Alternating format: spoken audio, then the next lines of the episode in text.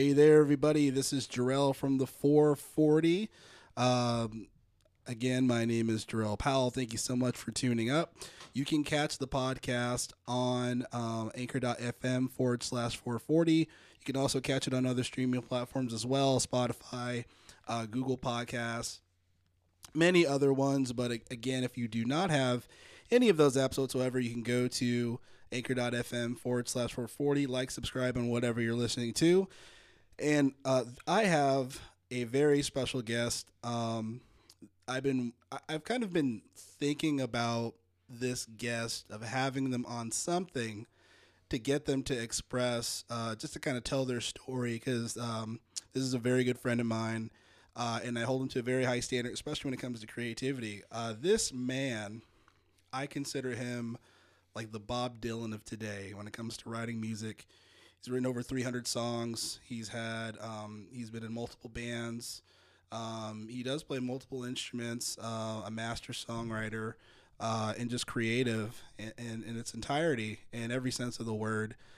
Dominic Paramo. Dominic, how are you, man?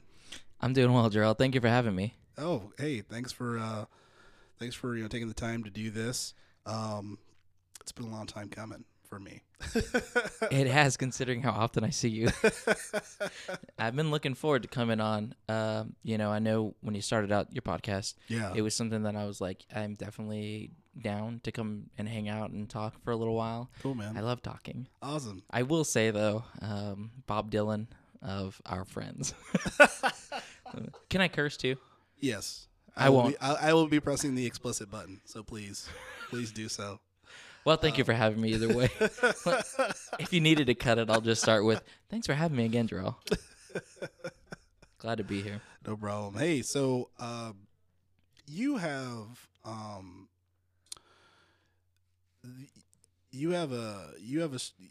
pretty amazing story, in my opinion. And I don't mean to, I'm not being fake by any means of the word. I feel like there's a lot for you to say, and you've expressed that by me just looking at your stack of papers. That is songs that you've written.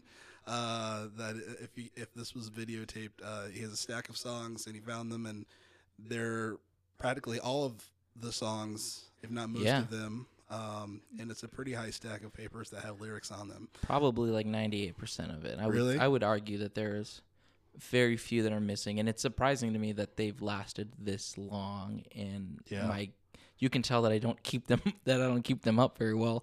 There's a bunch of papers and all kinds of loose leaf stuff. I would still find given that, I feel like you're a pretty organized person. Like I wouldn't be able to pull all the music or things that I've written together and have them on the desk. Yeah, I guess that comes from it. It's a form of, when they talk about like, oh, he's, maybe they think, or he's organized or he's clean. I'm particular. Yeah. I'm just particular. I just hold things. It might be messy, but I hold that mess in a certain spot, and I don't try to lose things. Yeah. I'm working really hard right now, actually, on, Sorry about that. No, you're good. I'm working really hard on actually transcribing a lot of the songs that I think are decent, that I can play, and transcribing them into little notebooks that I can carry around, and I actually keep that, should anything happen to me or the work itself. Right. I have these readings of them. So I'm working on that right now. Stamp copyright, or just mail them all to yourself. I'm going to forget them in my mailbox. So I want to go. I love the origin mentality when it comes to podcasts and whatnot. Because I'm a hero. Because you're a hero. What is that? Creed? Is the Creed song? I don't know. I don't know. Spider-Man. It just takes me back. But I would like to go. You deserve an origin story, definitely, if anyone that I have known. So, tell me first how you got interested into music when just way from the very beginning. Like, how did you get in the notion of, just being interested in music and playing guitar, things like that? I think that comes from my parents. I have a very musical oriented family. They don't really play any instruments themselves, but music was always a center of our household growing up.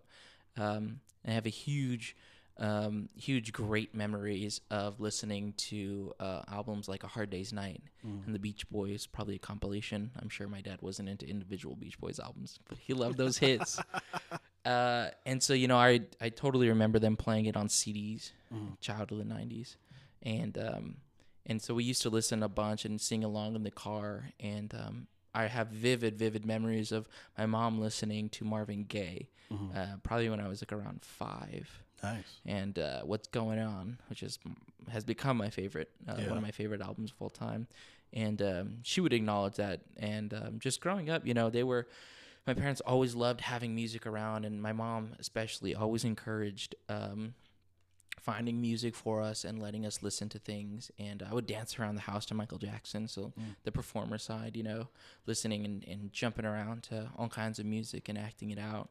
Yeah. And so I think that left a really big mark, just remembering having these specific memories of albums that I do love to this day. And it's cool now because I get to interpret them and like, why are they sticking with me? Why are they good? Yeah. And so, you know, growing up, so that was around, and we, funny enough, the first instrument that I ever asked for when I was probably 14 maybe, was a drum kit. I wanted to be a drummer. Really? Turns out I'm a terrible drummer. Not for lack of trying. I'm getting better, I swear. I asked for a drum kit, and I had that drum kit for a long time, and I think it bothered me to be loud.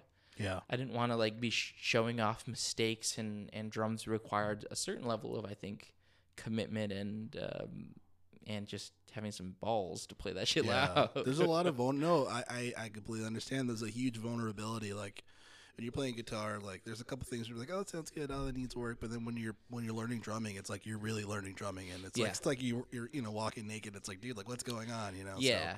So, so I had that in the garage, and I just never was I didn't feel confident at it. I didn't really take to it very well. And that same year, I think my dad. And I think I remember him buying my sister a little, it's like a miniature type of guitar for her. She said she wanted to learn guitar, and he bought her something. And so a couple of years passed, and nobody was doing anything with music in the household.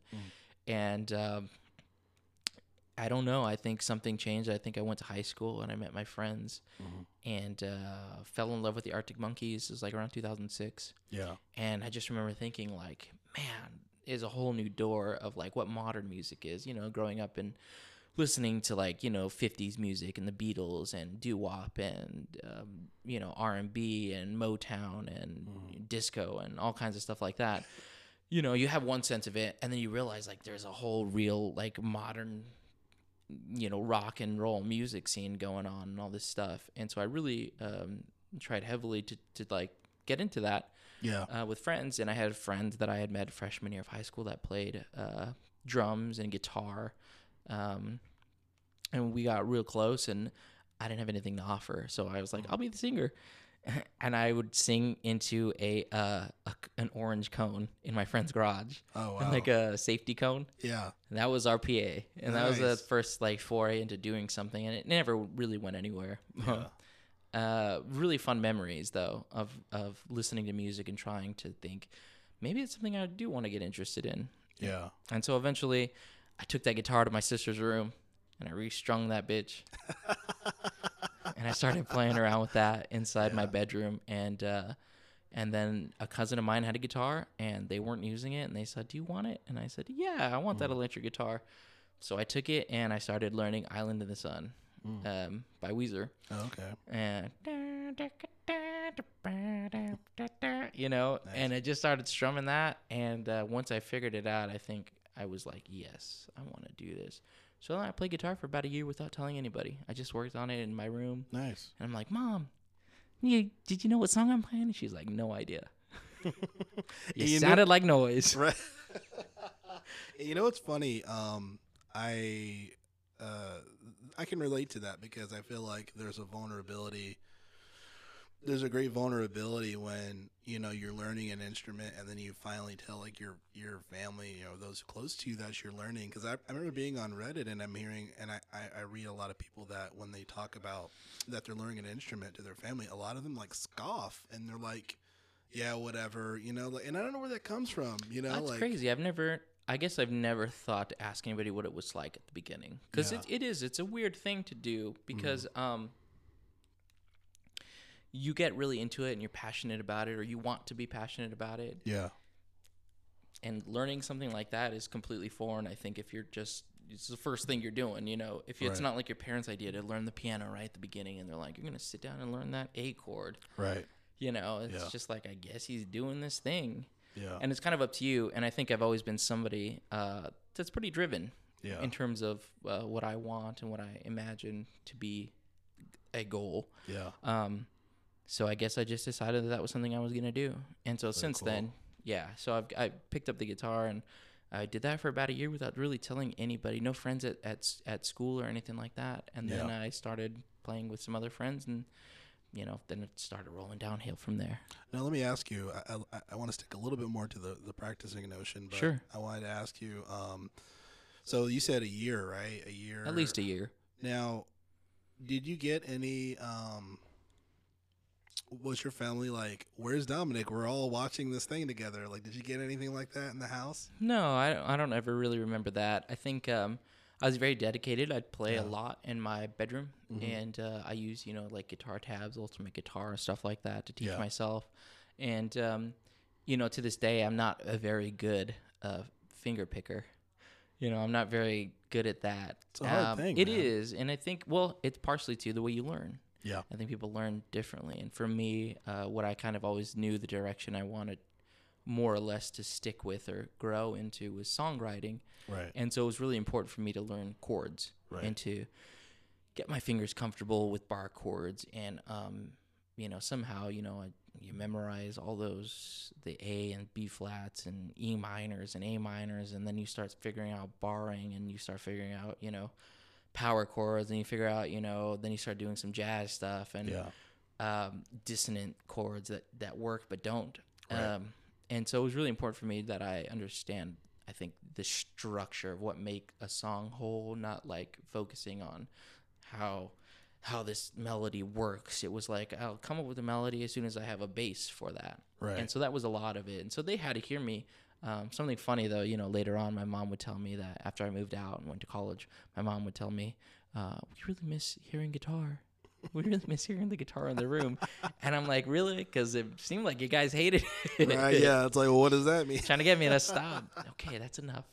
Now, I know you said that, you know, you wanted to have all of the architecture when it comes to making a song and to writing a song. Did you ever, I mean, were you ever nervous as far as like, okay, now I don't need to sing, or I should sing? Should I sing? I don't know. That's like, still a conversation I'm having today. Really? Absolutely. I joke with those friends that are close, or those, you know, people that I work with that are close to me. If somebody came in that I knew was a great singer that wanted somebody who wrote and who cared about writing and playing rhythm guitar, 100%, I'd let them do it and take my song, do it, because it. And sometimes, you know, I think people, we get focused on, like, it's your thing, it's your craft. Yeah. And you own it somehow. And the truth is, you don't own it. Music is made for more than just you. Yeah. Which is funny. I've never shared a lot of these songs that we might talk about. Yeah. Man. And so it is just for me. But, you know, I also realized, too, that I think that it's important to be realistic.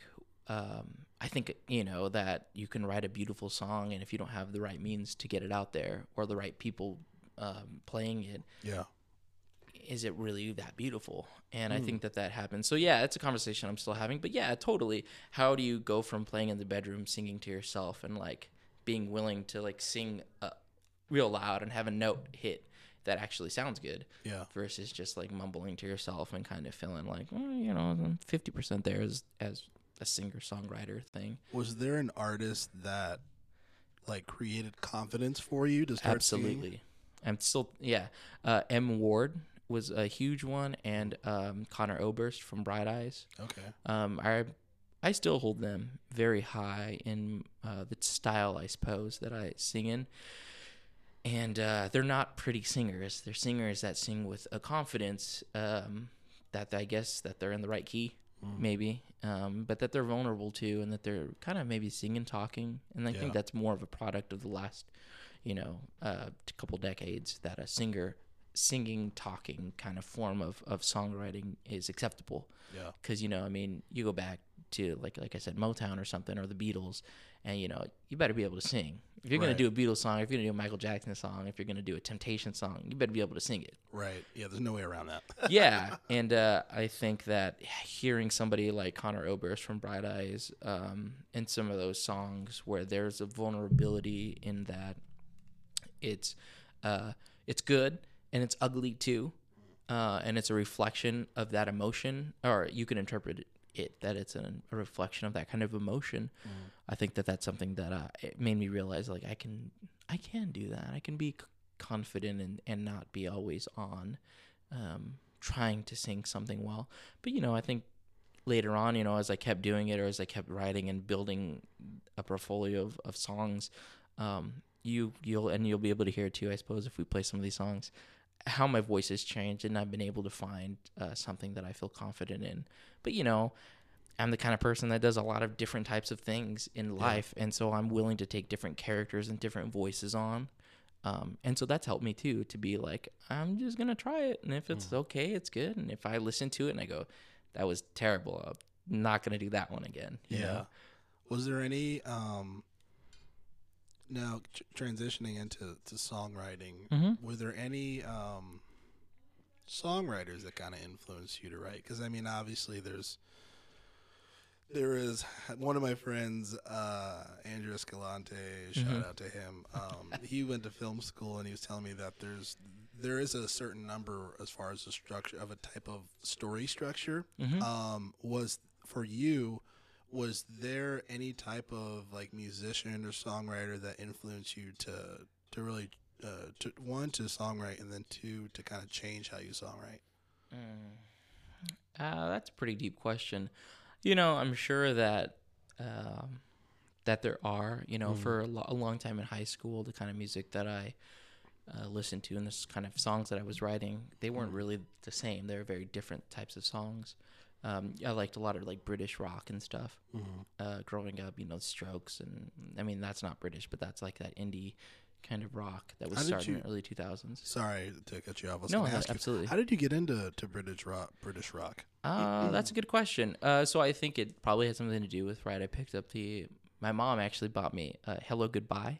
Okay. Nice. And Arctic Monkeys on the same day at Target. Wow. And my mom was very cool in terms of getting letting me get music, and so sometimes she'd surprise me with CDs, and she was just musically, you know, when I was a senior, I found her cassettes, and my car had a cassette player, so I had the Smiths, you know, the Queen is Dead album, and like old John Lennon tapes playing in my car. Wow. And so she would just buy me CDs sometimes, and so I guess one year I asked for a certain kind of album, and the guy said, if he likes this, you should buy The Libertines and Baby Shambles. So she got me these two, and they're phenomenal records. They're really cool. They're really chaotic, but shambolic, if you will. Yeah. And rock and roll, man. And it was 2004 when a lot of those albums were made. And so this couple of years later, but, you know, she got that from me, and I just loved it. And so I just dug. And the thing is, I still do this now. I dig for music and artists, like, similar types or different things like that. So I'm always on the hunt for stuff. And I think I just went down a rabbit hole of finding groups that I really enjoyed listening to. So I guess to wrap that around, though, to that question that you said. So I'm writing songs, and I'm listening to, like, this very different style of music, this English, like, rock and roll music that's not very popular here. And I don't think that I ever felt like lyrically I want to be like him. But, you know, I mentioned Connor Oberst, and that was somebody that showed me that you can write, you can be either honest with yourself, or you can write a story. It doesn't really matter what you do, but as long as you take it seriously to a degree. Yeah. Then you can do that. So I think there's poetry in that. And at the same time, you know, I was getting really into poetry in high school. And I think those two things, you know, cross very heavily. So a lot of, like, what I ended up doing, I guess, as I read or I listen to some of these songs back, it's like a diary. It's not a diary, but it is. You know, there are reflections of your age and moments that I was living at the time, and issues or ideas or things that I probably wouldn't proudly say aloud, that I wanted to deal with or think about. And so, you know, I didn't really worry too much if I wanted to be like somebody. I just wanted to be me, to do what I want to do and be left alone to my own devices. Right. You know? I think it's interesting that that poetry... I feel like that poetry kind of was also an influence alongside, you know, your musical influences. Are there any particular poets that inspired you when you started writing? When I was young, you know, you get all the stuff that you get from high school. I'm talking about Wordsworth and the Romantic poets and William Blake and things like that. Mm. You know, Edgar Allan Poe, stuff like that. And I think that does influence you, but... those guys are really grand. They're very big. They're the giants. They're held to high standard. Yeah. Yeah, and so I think it's kind of foolish as a kid to be like, I want to write like that. You know, it's like you want to die like he did. You know? I want to sit and look at clouds, and you know, drink. I want to be an agoraphobic. I never thought that.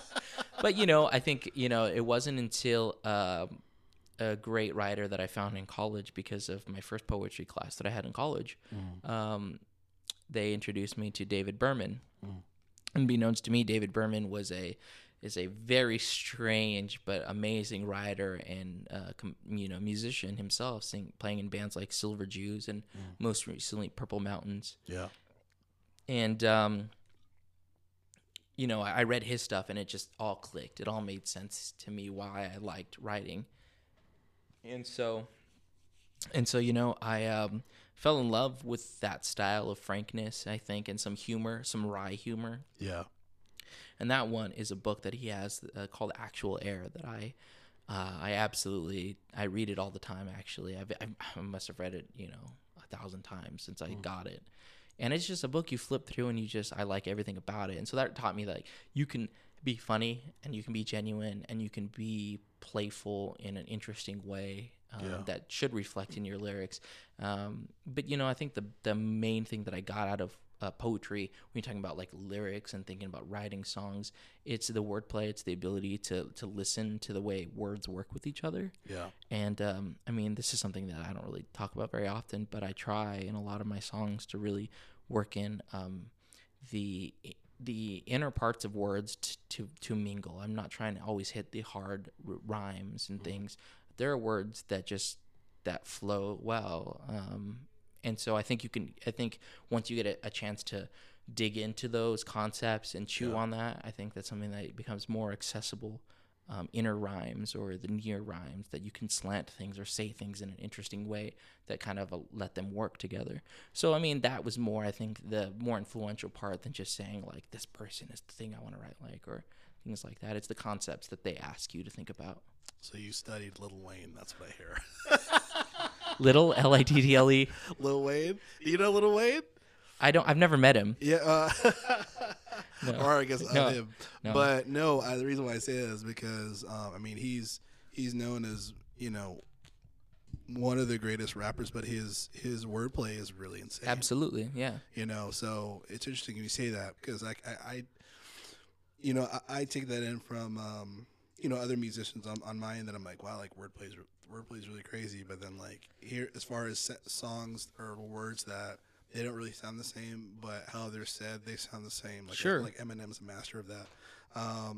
So I find that really interesting that you really take that, you have that in your brain as you're creating, you know, the story. Yeah, it's not a very, like, a conscious thing. I'm not saying, like, this is what I'm going to do. Yeah. It's the fact that I've read and I've practiced at doing it for so long, and that's a whole other thing trap you can get into too, is that you feel like, oh, I've been doing it this way for so long, and then you got to look at it from different ways, different angles, so to speak. So, you know, it's internal. I'm already thinking about it when I'm saying words. My brain is searching for things and similarities between words or sentence structures or things you can play with it. And so, you know, that's kind of where these worlds have met in my life that have asked me, like, to, as a foundation, to build up. If I'm going to do it, you know, I want to do it well, and I enjoy it, and it's something that I have fun doing. But yeah, I have had fun building that because I've gotten this really cool set of masters that I get to look at and think like, yeah, this is something that I want to do. Yeah. Yeah. Very cool.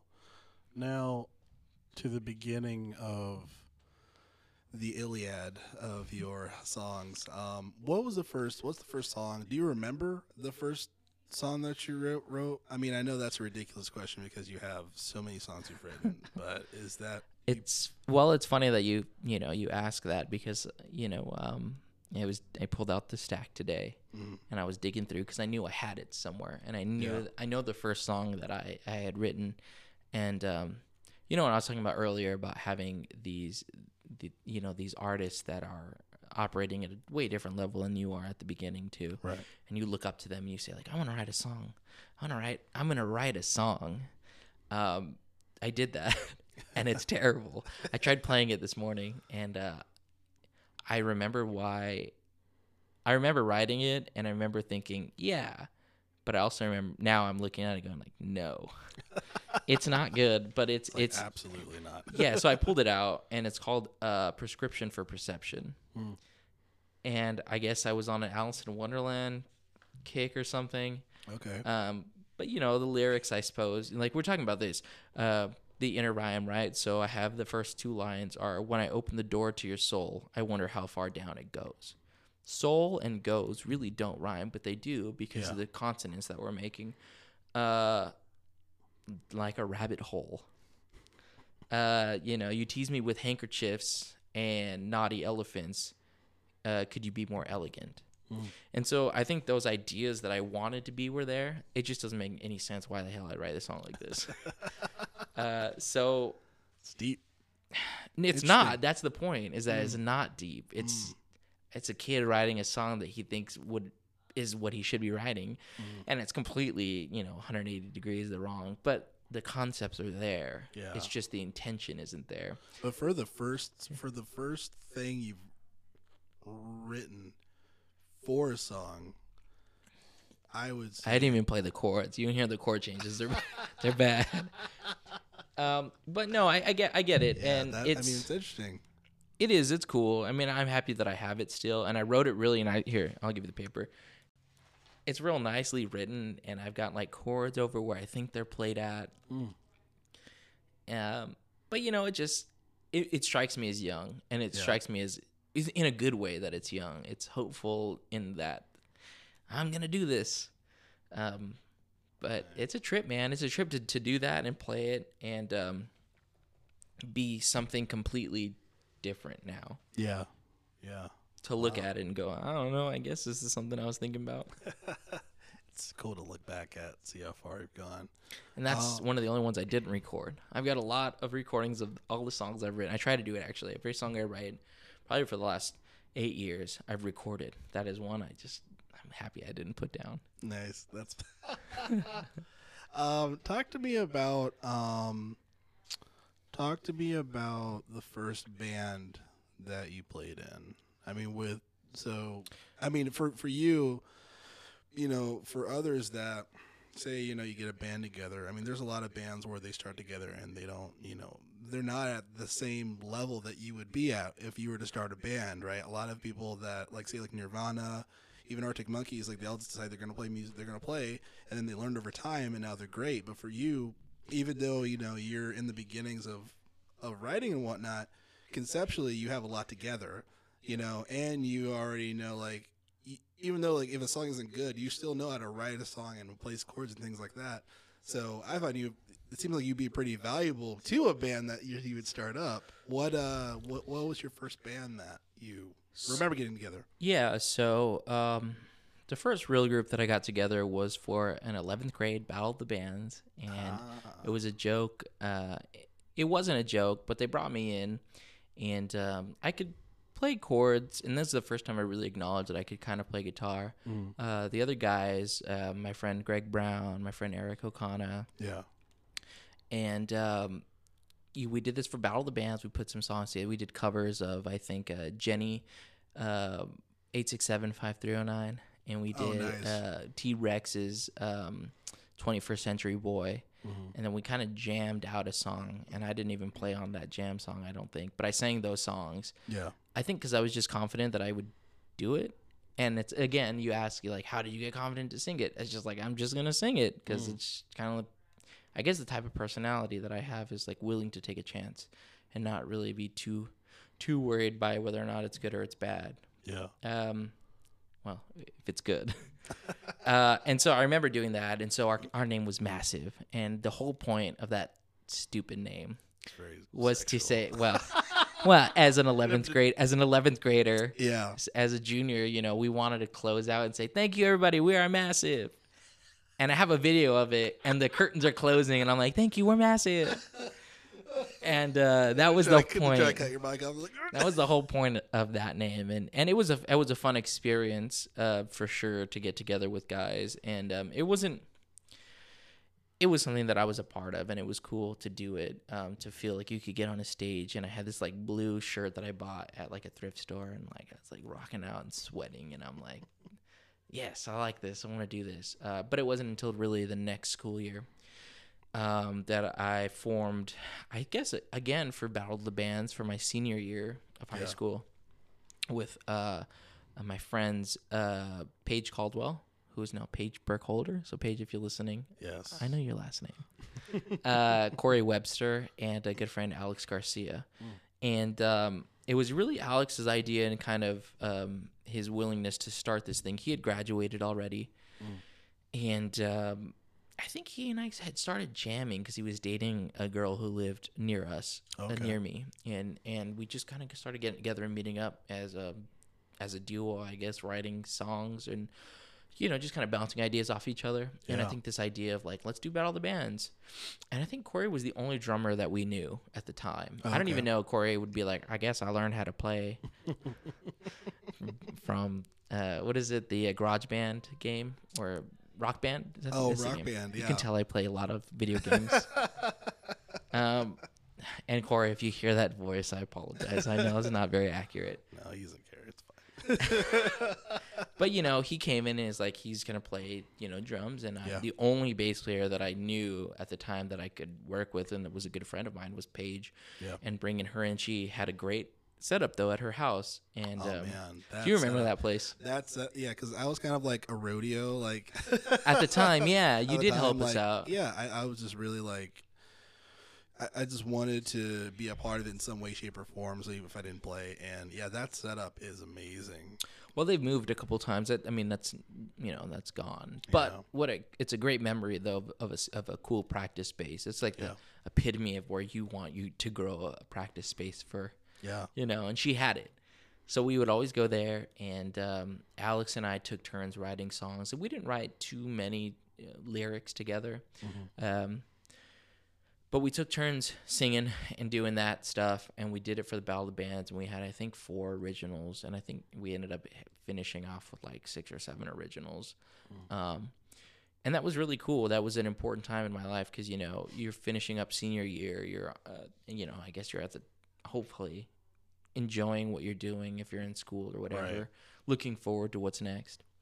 And that was a really cool experience to get friends that were graduated, that were older than you, but also, you know, willing to go out on a limb and do something original and fun and not feel like you're getting pressured to make this thing amazing. You're not pressured to make, you know, something happen. You just want to do it because it's fun. Yeah. And that was cool, and we have a Q, we call it the Q DVD. So we were called the Q, named after Paige's dog. Oh, I didn't know that. Yeah, yeah. So her basset hound, Q, nice. And we were going back and forth on a name, and I don't really remember what we were talking about for names, but we ended up with the Q. Nice. And so that kind of worked out, and people always spelled it wrong, like C-U-E, and I'm like, no, it's just the letter. It's a letter. Come on. Yeah. We ended up with a Q DVD that we made, and our friend Andrew Hakeem videotaped it out. Nice. And, you know, we would jam, though. During these times, I was jamming with my other friends, yourself included, and Corey and Brian Guthrie and Andrew Hakeem. We were jamming in the garage, and we never officially had a band or anything like that. Yeah. But it was fun to do that, and we knew that, you know, everybody was talented in what they were pursuing. So when he did the video for us, you know, I've made sure to keep it. And so I'm still trying to get those files to last forever and as an actual computer file and not just a DVD. Right. Because DVDs are dead. But I still watch it from time to time. Oh, nice. Yeah, and it's fun. It's a cool thing to look back and go, that was a good project. But, you know, you're a kid and you're ready to grow up and do other things, I think. Yeah. That's what I see. Right. Were there any like personal takeaways that you got from playing, like jamming with us and whatnot? Because I know, like, for jamming me, in Andrew's garage. Yeah, just like that, and then yeah, that's a good question. It's the camaraderie of doing it, I think, more than anything. It was always a good time to do it, and I think everybody, they felt confident, and it was fun. And there's a work ethic, I think, inside of that, just being willing to make it to somebody's house, to set up your gear, to set up and jam and do something like that. I'm sure those recordings or some stuff like that exists somewhere. I don't have any of it. But yeah, I think there was an importance of just that camaraderie of just coming together to do something. Mm-hmm. And I mean, you know, now looking as an adult, like, what a more constructive thing could you want your kid to be doing? Like hanging out at Baker's for 3 hours, just whatever. Or like, and Baker's is a place. Yes. For those of you not from Southern California, it's a restaurant. Restaurant, like In-N-Out, but not In-N-Out. Yeah. It'd be, or, you know, at their friend's house, hopefully playing music like they say. Right. But, you know, jamming out in the garage and stuff. That was a cool, that was a special time too. Yeah. So those were the very first couple groups or things that were going on, I think, that really allowed me to just kind of actually practice and keep playing, not just in the bedroom and being like, I just play guitar for myself. Yeah. I've always been interested in bringing it out and doing something else. But, you know, cautiously too. I want the right thing. Yeah. And I think that's something I've always been searching for. So it's the right move. What's the right project to play the songs that I want to write or perform even. Yeah. What's the right thing? You know, I'm not interested in just playing guitar just to play it here to my house. I do like it and I do enjoy it, but moving things out, that's kind of where I've always thought it would go or what I wanted it to go. Mm. Interesting. Yeah, it's funny. There's been a reoccurring theme that I keep coming back to, even from the last episode, when it comes to serving the song. You know, what is going to serve the song? Is that something you think about? Yeah, definitely. I think about it a lot more now. Yeah, me too. Serving the song as long as I've been trying to do this. But I think that's a very special point of view that you have to get to. I don't think you can serve the song while you're really in the midst of the song. I think it takes time. It's like a humbling moment, right? Yeah, it's humbling and it's introspective. Mm-hmm. You have to think about it and you have to dissect why you're even doing it or what you're doing. And I think that's only on, you know, playback or coming back around to something. I think when you're in the middle of writing something, it's not as important as actually finishing the thing. Mm-hmm. And then you serve the song when you're actually, you know, doing something with it. So, you know, for better or worse, I've written a lot of songs that I'm not really serving the song because I just wanted to write it. Mm. I didn't do anything with it. I've not given it out to people. I've not put it up on any internet place. I've not played them live. I've written them and I've enjoyed them for myself. And for those that care to ask me about them, you know, I've let people listen to it. But that's not really serving the song. It's not until I think, you know, me getting into playing with groups at a certain level that are willing to dig into the song and ask why this works or why this doesn't work or what can we do as an exercise to make it work for everybody or what can we do to expand its range. And I think that comes with just like, that comes with that work. It comes with putting in the work to adding to doing a song for a reason. Yeah. Or recording it. It's the same thing, you know. You're sitting back and you're playing a part for 15 times. Why are you playing it that way? Have you thought about doing it this way? You know, that's when you get to serve the song, I think. So I think it's an important feature, but I think it's a feature that comes only when you have the time and the energy to really spend on what the song is and not just in the making of the song. Right. Makes sense. Yeah. Do you remember a point in time where you noticed that your writing changed? Like, as far as, so for example, you know, like, you know, when I was working on Life on a Canvas, which is now on Spotify, I finally got it on there. Yeah. Search Jay Powell. That was a point in time where, I mean, there was a lot of loneliness involved. Because a lot of people were transitioning on to Long Beach and just, like, moving out of the state, things like that. And then luckily I was able to work with Corey, you know, who's in another state, you know, drumming. Yeah. What, did you have an experience like that where you noticed, even just from, like, a songwriting perspective, where you noticed your writing kind of, your songwriting, what your song was about kind of changed? And you see, and during an important part of your life, was there anything that happened like that for you? Well, so in yes.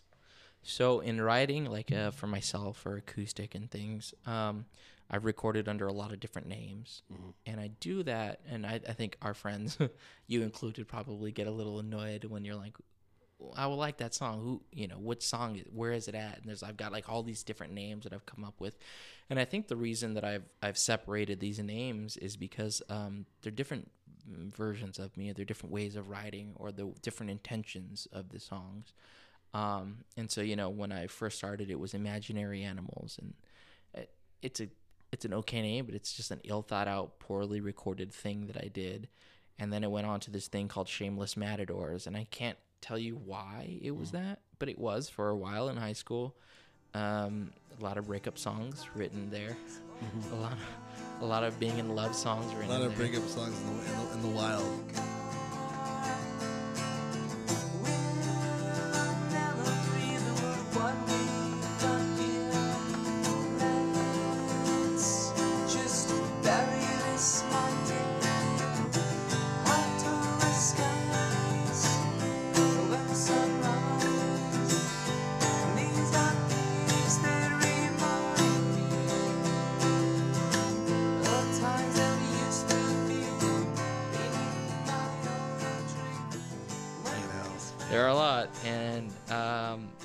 Strange Matter happened while I was in college, and that was kind of like 2009 to 2011, and I was recording songs like under that. All right.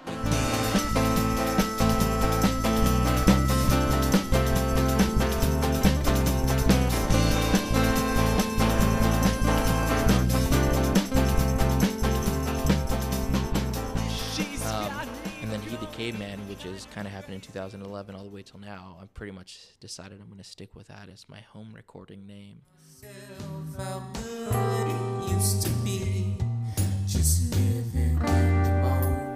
I wasn't taking you for granted.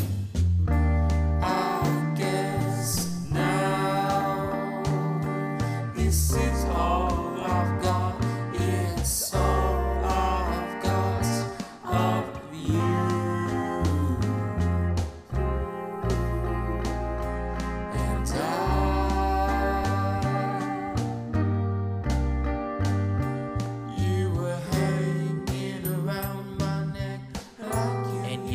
They're all different songs. They're all different styles of singing. And I talked a little bit before about how when I'm singing, I'm trying to find a voice. I'm trying to find the voice for it and the project. And, you know, for good or bad, I don't know if it's a good thing or a bad thing, really. Mm.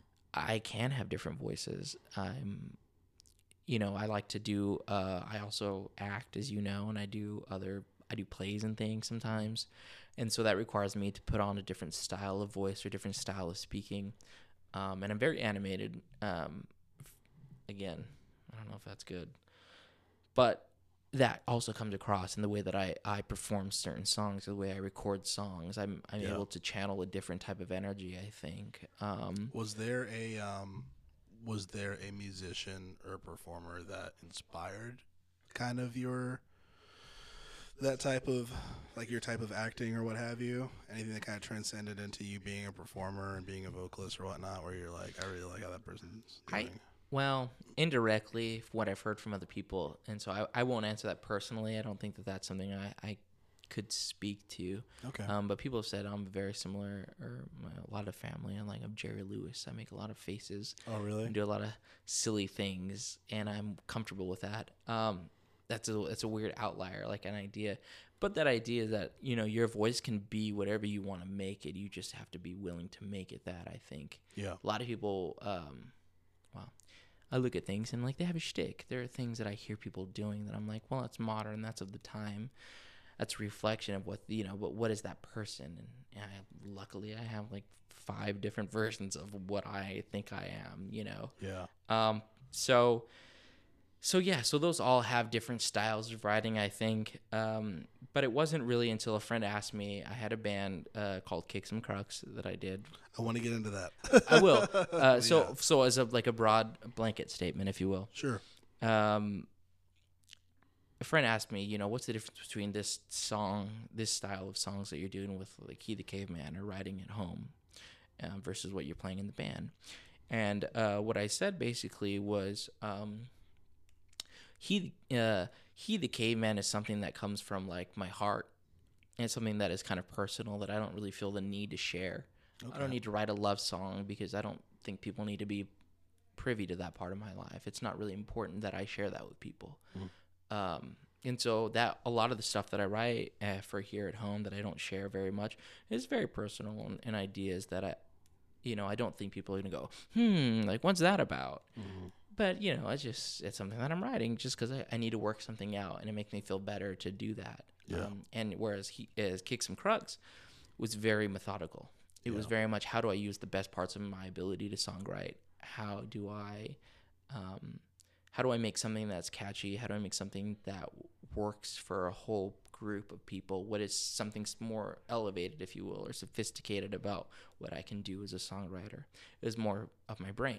Yeah. And so so at that point, you know, there was a whole thing about that it was very separate, what I was writing at home and what I cared about writing about and feelings and things.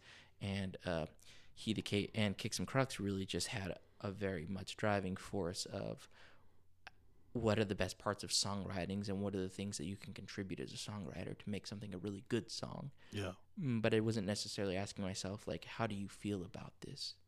And so that was a very interesting, I think, separation of the two that I've really realized as I've listened to some songs. And I think some of them blur that line too.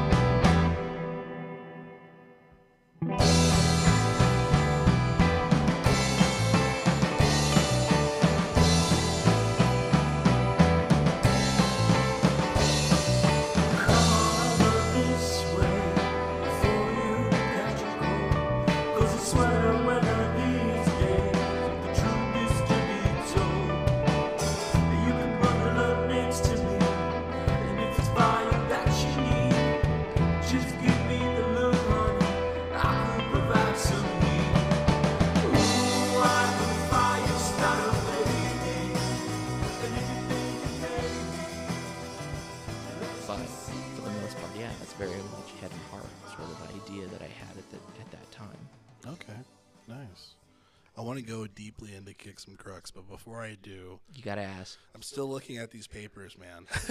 Well, and the reason the what I wanted to ask was, I mean, one, I think this is amazing, but what drives you to write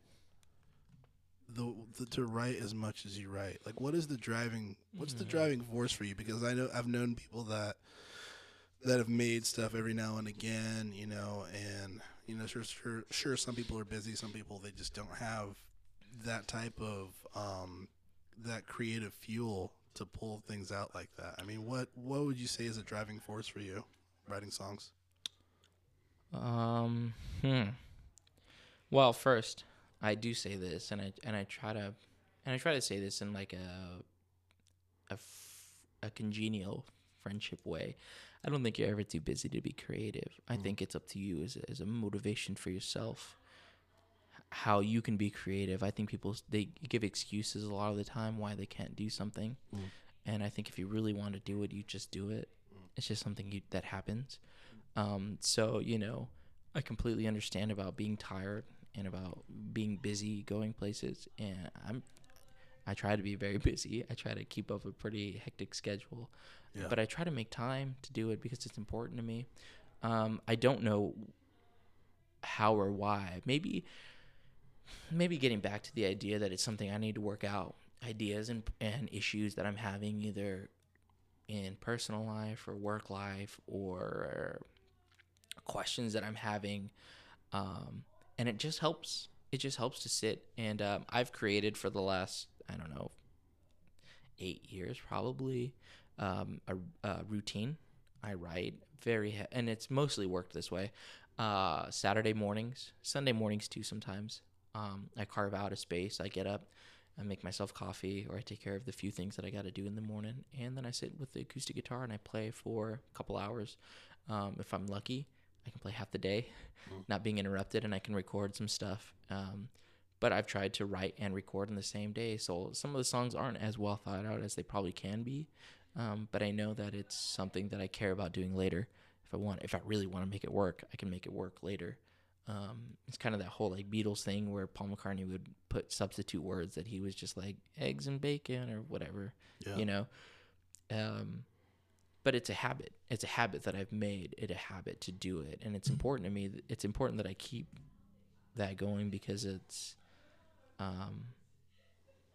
self-soothing, man. It just feels good to do it for me. And I'm excited then. Like I go to work on Monday and I'm like, I got a new song I get to listen to. Yeah. And nobody else is like, Dom's got a new song. Hey. No, nobody cares. Nobody's like, this shit's fire. Ladies and gentlemen, new song. No, it's very just like, and then I pick it apart. Mm-hmm. I record it and I listen to it and then I listen to it and I listen to it. And sometimes that can feel weird. Like, oh, you like listening to your own song. But I'm really have come to a point where I can listen and go, okay, I know what I need to do. This part needs to be different. This part can be changed. I basically edit in my brain how I can fix a song or make it where it can go. Yeah. But yeah, it's just habit, man. That's all it is. It's habit, and it helps work through ideas and things. Therapeutic, and so you know, majority of these songs are not written for anybody or anything other than, you know, myself. And, you know, going back to your question, does it serve the song? Probably not, but I'm getting around to it. Yeah. I'm getting around to some of that. Yeah.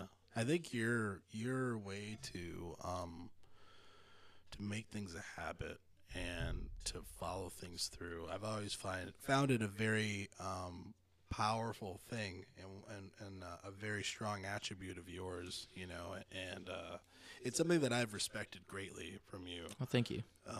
You're welcome. You know, I think, you know, there's outlets that, you know, I mean, I've worked with people where, you know, just things didn't work out, and, you know, it basically just mean that maybe not everybody was all in, mm-hmm. you know, and at the end of the day, you know, and, you know, you're one of those people that, you know, if you say you're going to do something, you're going to do it. And I think that's just a life thing. I think that's really awesome. You know, something that you find really important, make time for it.